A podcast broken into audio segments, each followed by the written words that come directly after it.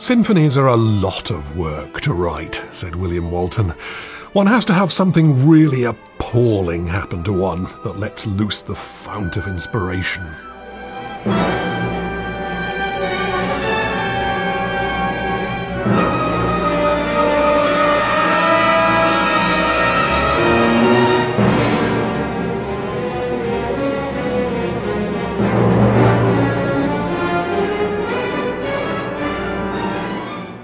Walton's Symphony No. 1 had its first complete performance in November 1935, it would be no exaggeration to say that it was a sensation. It made the front pages in several British papers, with headlines like Historic Night for British Music. The older British composer John Ireland was moved to this not so much glowing as dazzling tribute. This is the work of a true master. It has established you as the most vital and original genius in Europe. No one but a bloody fool could possibly fail to see this. Well, today, I don't think there are many who would claim that Walton was the most vital and original genius in Europe in the 1930s. But I don't think John Ireland was so very far out. The First Symphony certainly is vital and original, possibly more so than anything else Walton ever wrote. Where else in his output do you find music as alive and ferociously single minded as this?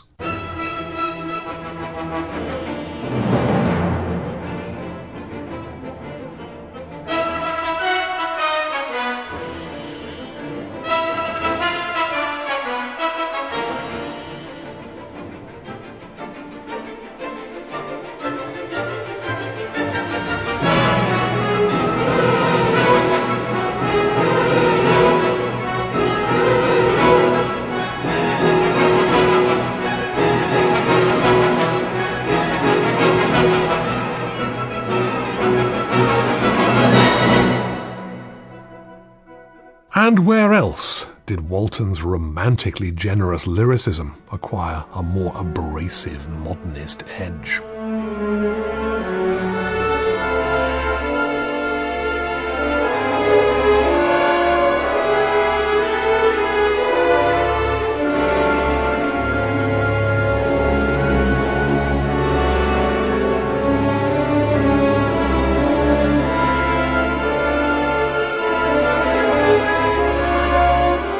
Naturally, once people had got over the initial impact, questions began to be asked.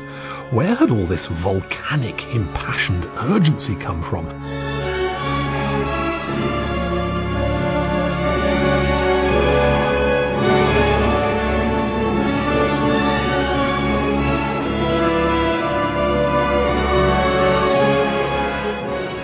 This actually wasn't the first time in 1935 that a new British symphony had stunned audiences and inspired critics and fellow musicians to raptures.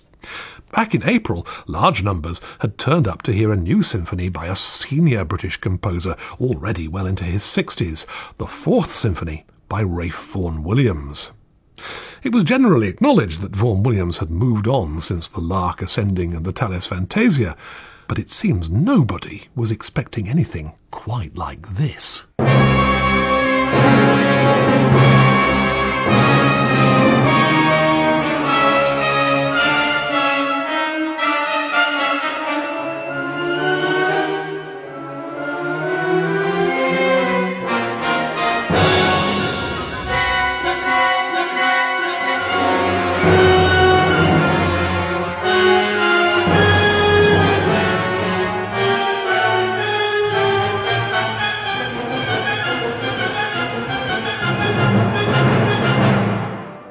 Inevitably, comparisons were drawn.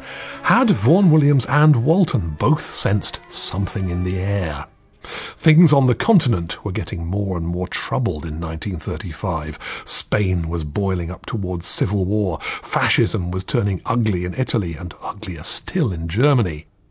Publicly, Vaughan Williams rejected attempts to interpret his Fourth Symphony as a reflection of troubled times. Walton, however, in private, was prepared to concede that those troubled times had left their mark. He wrote to the conductor Hamilton Harty, who commissioned the symphony and who often had to prod Walton to keep going. I must say, Walton writes, that I think it's almost hopeless for anyone to produce anything in any of the arts these days.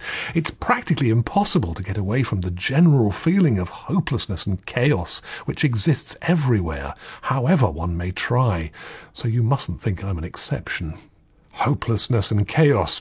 You don't have to search far in Walton's First Symphony to find music that does reflect horrified desperation.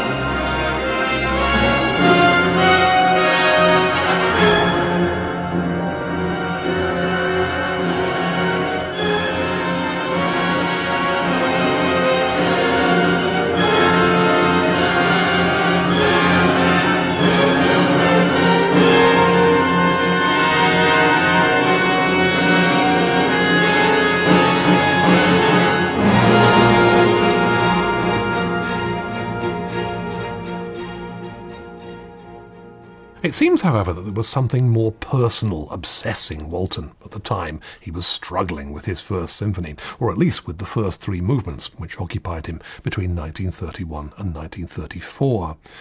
Years later, he told a friend, You know all my pieces are really about girls. No doubt with a light laugh to show that he didn't take himself too seriously, which is, after all, the ultimate crime for an Englishman or woman. But at the time, Walton was embroiled in, and then emerging bruised from, perhaps the most devastating love affair of his life. Her name is enshrined in the dedication of the symphony to the Baroness Imma Doernberg. Imma had left Walton in 1933 for a Hungarian doctor.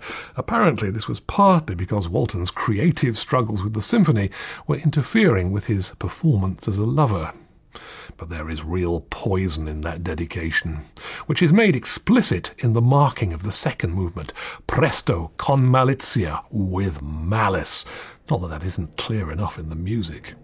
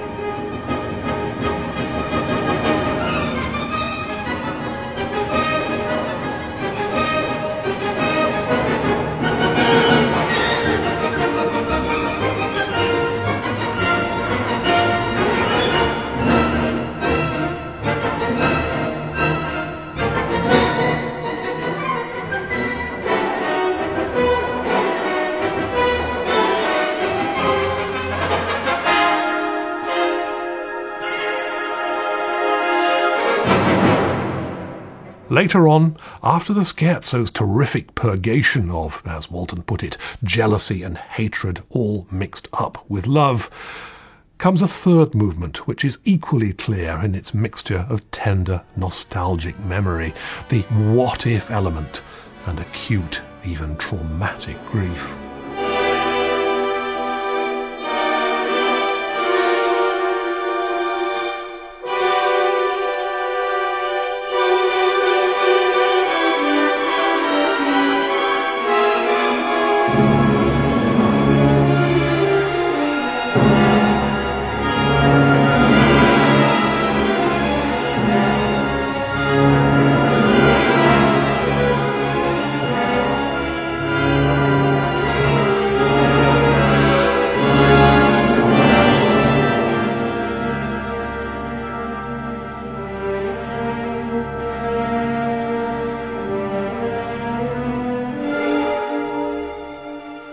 So there's a deeply personal agenda here. At the same time, though, the First Symphony is proof that it's often by digging deep into the personal that we also find the universal, the kind of music that speaks to many in different situations.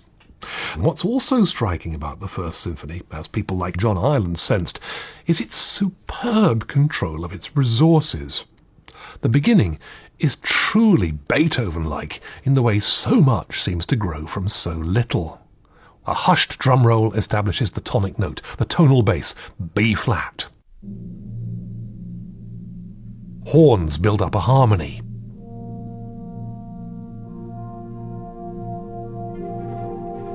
The rhythmic kick on strings.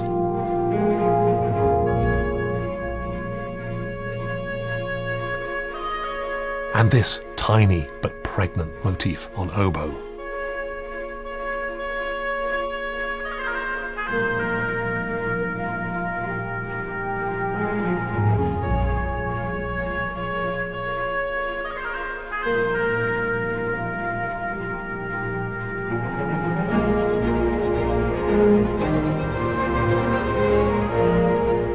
Momentum, the driving power of this music is elemental.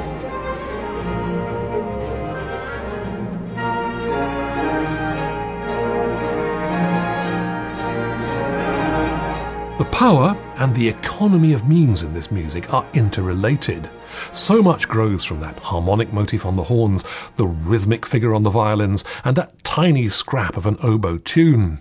And underneath that sustained timpani B flat, it just doesn't seem to want to let go of its hold. You can feel the music pulling, tugging, trying finally to wrench itself free from that B flat.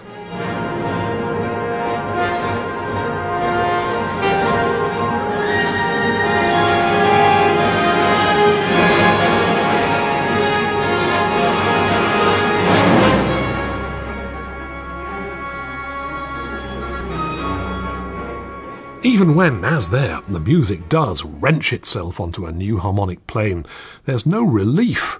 We're still searching restlessly, obsessively for something, some resolution or escape.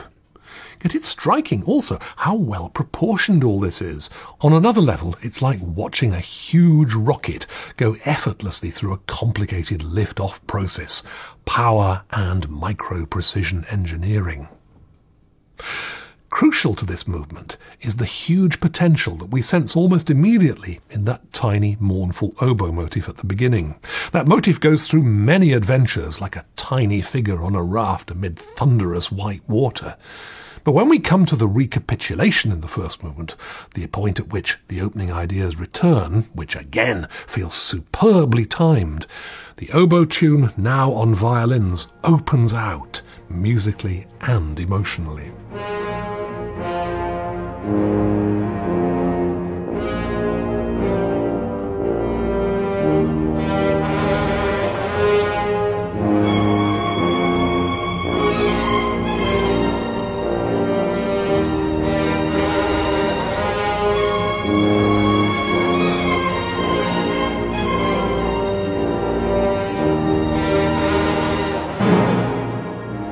Now, there for me is the moment where you start to feel the pain and sadness behind the mask of defiant rage.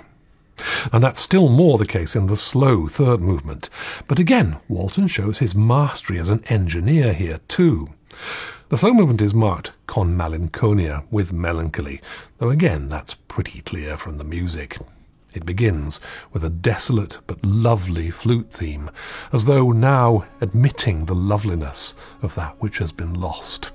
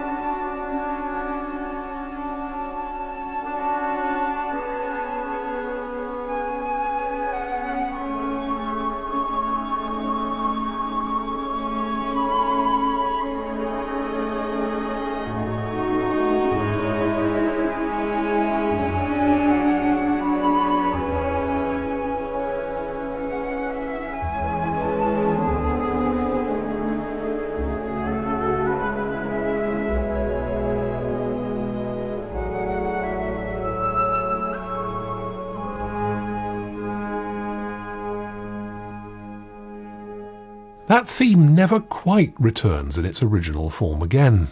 But after the shattering, grief laden climax, just the opening phrase returns to round off the movement. It's a complete circle, and an image, perhaps, of resigned acceptance.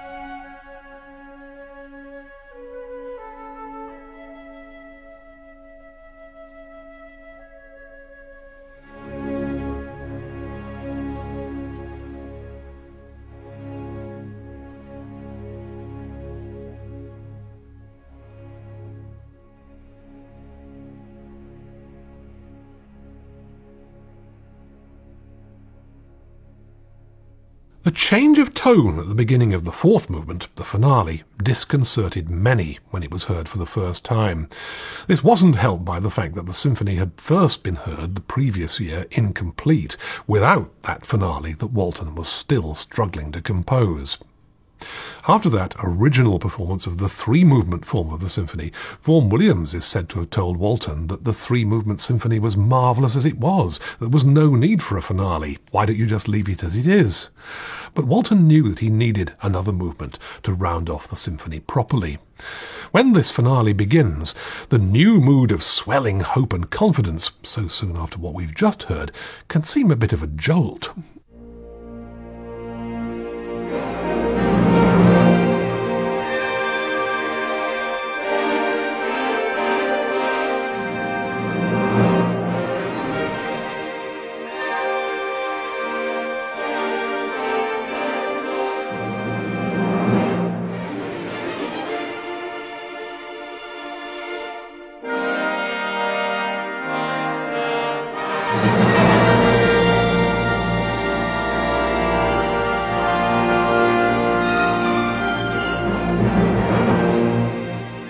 Was Walton doing here? After Vaughan Williams had ripped the notion of a triumphant finale to shreds in his Symphony No. 4 earlier that year, wasn't this a bit of a backward step? A retreat onto safer romantic territory, especially in such hopeless or at least troubling times?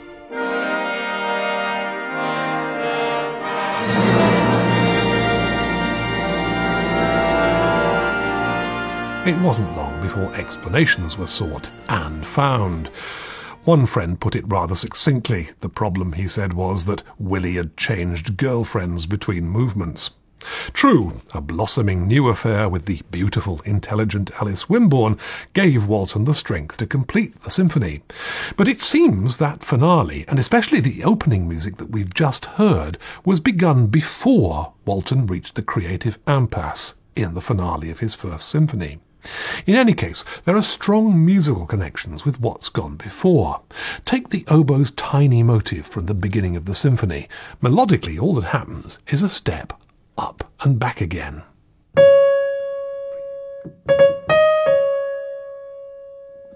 That same move is crucial to that exquisitely pained flute theme in the third movement.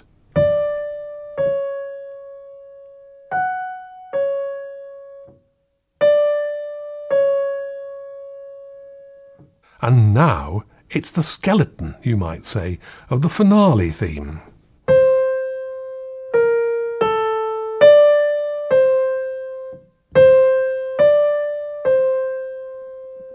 That same rising and falling step figure pervades the finale. It's patently obvious in the brass fanfare that introduces the at least outwardly triumphant coda.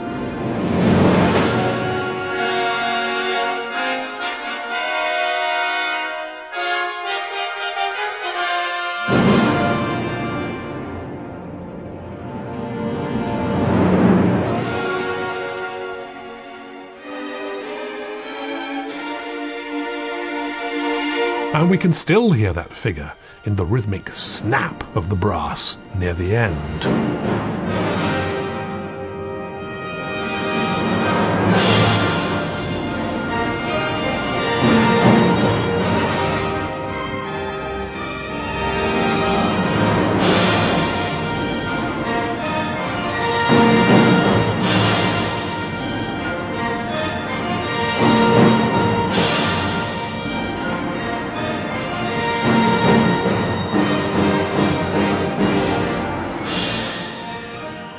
So the emotional change for the finale of Walton's First Symphony may be big, but you can't complain that the music isn't cut from the same material.